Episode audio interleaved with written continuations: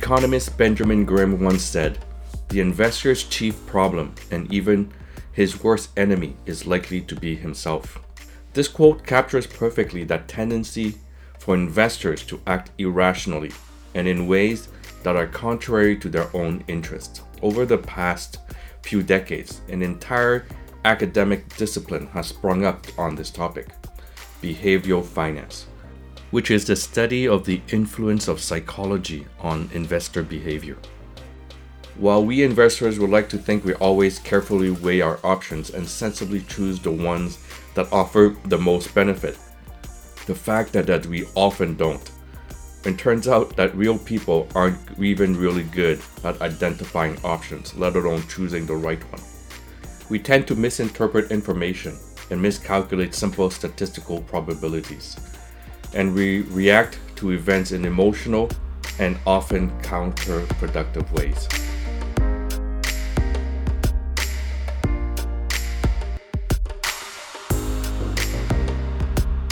How's my financial health, Doc? Welcome to the Financial Literacy Podcast for Healthcare Professionals, where financial security and wealth topics are not a taboo.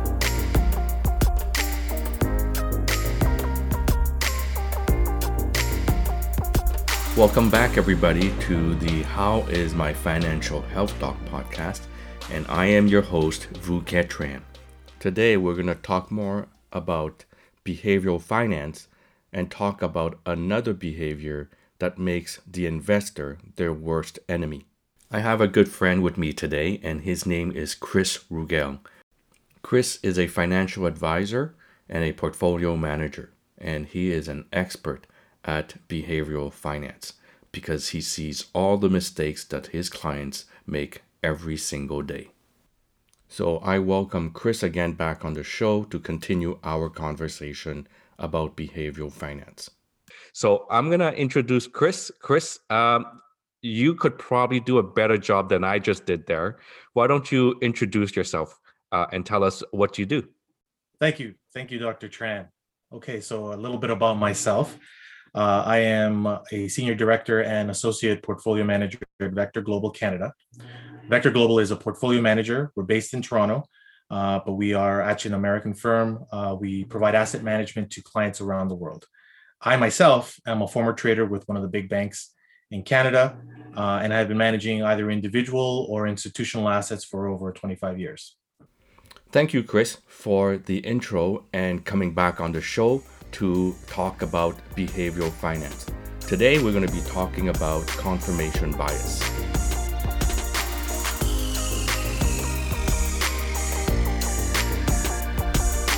Let's uh, move on to a second um, common mistake that investors make. What what would you say is the second most common, or something that you've seen very very often? I would say confirmation bias is a very common one. I think you and I discussed it um, in terms of the overconfidence. They're, they're kind of one and the same. That one's very very common.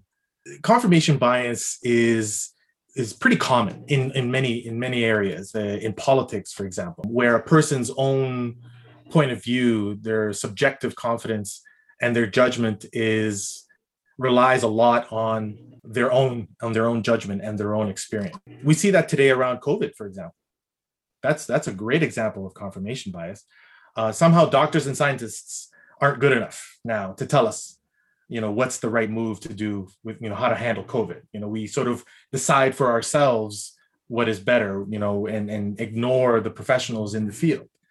That's a, that's an example of confirmation bias. So that does happen with with with investing as well. You know if you are in tech you tend to uh, invest mostly in tech. If you are in real estate. Oh this is a big one. If you are in real estate which many people are in canada and especially in the gta then there is no better asset class than real estate. and I'm not you know denigrating real estate. I'm just saying that if you are in that space that is your preferred asset class. And so you give it a, a, a, preference. That also occurs occurs a lot in the investor profile for canadians. We have a very canadian pro-canadian bias in our portfolios. Uh, interesting in relative terms canada is 3% of the world market yes. and yet most canadians some canadians are 100% invested in canada Interesting. And uh, very little exposure outside of Canada. Or at the very least, they have a very, very overweight position in Canada 30, 40, 50% Canadian exposure. We're 3% of the market. So that kind of bias exists all over the place. It's manageable. Um, and you know, if you did have a real estate bias over the last 10, 20 years, you probably made good money. Yeah. Um, but there are moments where that confirmation bias can work against you. Absolutely. You you mentioned uh, overconfidence. There's also in that same over uh, optimism, right? So yes. we're very optimistic about one asset class or one stock, for example, right? You mentioned earlier another uh, common mistake that people make is being under diversified or over diversified. And this can come into play in the confirmation bias too, right? I could be so over, so so so under diversified that 100% of my portfolio is in Canadian equities, or uh, a, a, good chunk of my portfolio is in REITs and real estate and other type of real estate investments.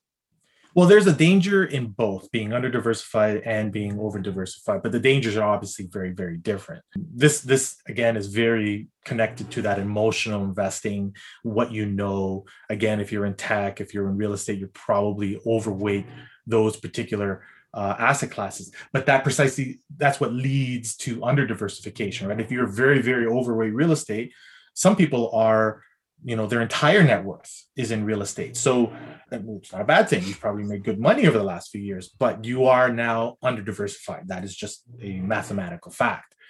On the other hand uh, being afraid to take a chance there's a risk in that and that's when you are over diversified i don't i don't think you should be afraid to take a chance on a particular sector uh, or perhaps overweight a specific asset class. In the case of real estate that would have been good um, there's no doubt that at certain points, one asset class will perf- outperform another asset class. So at one point, gold and resources will outperform industrials.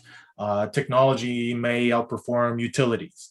Healthcare might outperform financials. So, and obviously vice versa. Any of these can be the opposite. At any given point in time, that can happen. So, evaluating the current environment is very important in order to make decisions that will help your portfolio.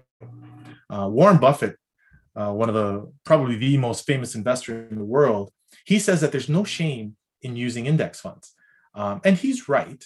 For someone who wants to do it themselves, uh, sort of a set it and forget it, uh, you know, solution, index funds are quite diversified, uh, both in the securities themselves as well as in sectors. Um, however, the, the only problem is that with going with index funds is that you're going to be so diversified that you won't outperform. Yeah. And you'll simply ride the ups and downs of the markets in the long term. In the long term, the markets have shown X amount of return. That's what you'll get, minus uh, any kind of tracking error. But uh, I do believe in being active. So I believe in having a diversified portfolio, but with reasonable adjustments to your concentrations in order to attempt to achieve better returns than the markets. Now, I've uh, I've seen some of the portfolios that you've built, uh, even in your portfolio, you use ETFs and index funds. I've seen it. Yeah. Um, but what you're saying is, yeah, you could follow the market, but you need you you should be able to use your skills, your experience to say, okay, when is the best time to be in this versus that? When is the best time to go in? When is the best time to pull out? Even though you're using ETFs and index funds. And And you're not just using ETFs and index funds. You're you're using individual stocks as well. You're using other asset class like bonds and and stuff like that. So it's not to say that you know using index funds or ETF is the only way to go. And it's not to say that you know active funds is the only way to go. I think there's a good medium where you can actually play both to your advantage. The great thing about uh, the capital markets is that there's many, many options a tailor-made solution for an, an, individual investor can be found. It, it, shouldn't be cookie cutter, one for everyone, uh, one solution for every single investor out there. Everybody has different uh, tolerance to risk. Everyone has different needs. Um, everyone has different income levels, uh, different family situations, and different priorities. That's a big one. So, you know, ma- making a customized portfolio, I think, is important. And whether you do it yourself, which many people can do, or whether you use a professional, I don't believe that there's a one size fits all. Now, you mentioned uh, your do-it-yourself people, uh, and if you're doing yourself, like I'm a physician, my my full-time job is to see patients. My full-time job is not to sit in front of a computer and watching the numbers go up and down. So obviously, I cannot be an active uh, participant in the market in, in the sense that I'm, you know, daily trading. So for a do-it-yourself individual, uh, a follow the market may be a good initial strategy unless you want to become a little bit more sophisticated. But it's a good way for you to get into the market if you're uh, the type of people that says buy it and leave it type. Set it, forget it. Yeah.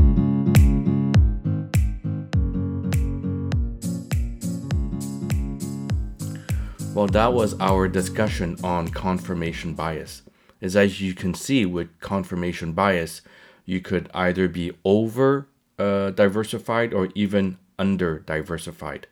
And with confirmation bias could definitely lead to overconfidence. So those are the things that can happen when we are not aware that we have a bit of confirmation bias. We will have more episodes discussing behavioral finance in future episodes, so please stay tuned. So for now, I will leave you all with a self advertisement for my webinar on September 17, an all day interactive webinar on personal financial literacy.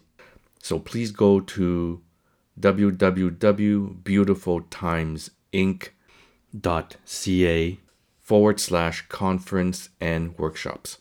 On that website, you will see all the details about the workshop itself and also where you can register for the webinar. And I'm hoping to see some of you there, if not all of you there. Finally, if you want to leave me some comments or suggestions for future topics, you can reach me at hmfhd2020 at gmail.com. How is my financial health, Doc? Podcast is hosted by Dr. Vu Kiet Tran. Dr. Tran is a physician with a special interest in personal financial security and wealth education. Dr. Tran does not render or offer to render personalized investment or tax advice through this financial podcast. The information provided is for informational purposes only and does not constitute financial, tax, investment, or legal advice. Please confer with your advisor, lawyer, or accountant for specific advice.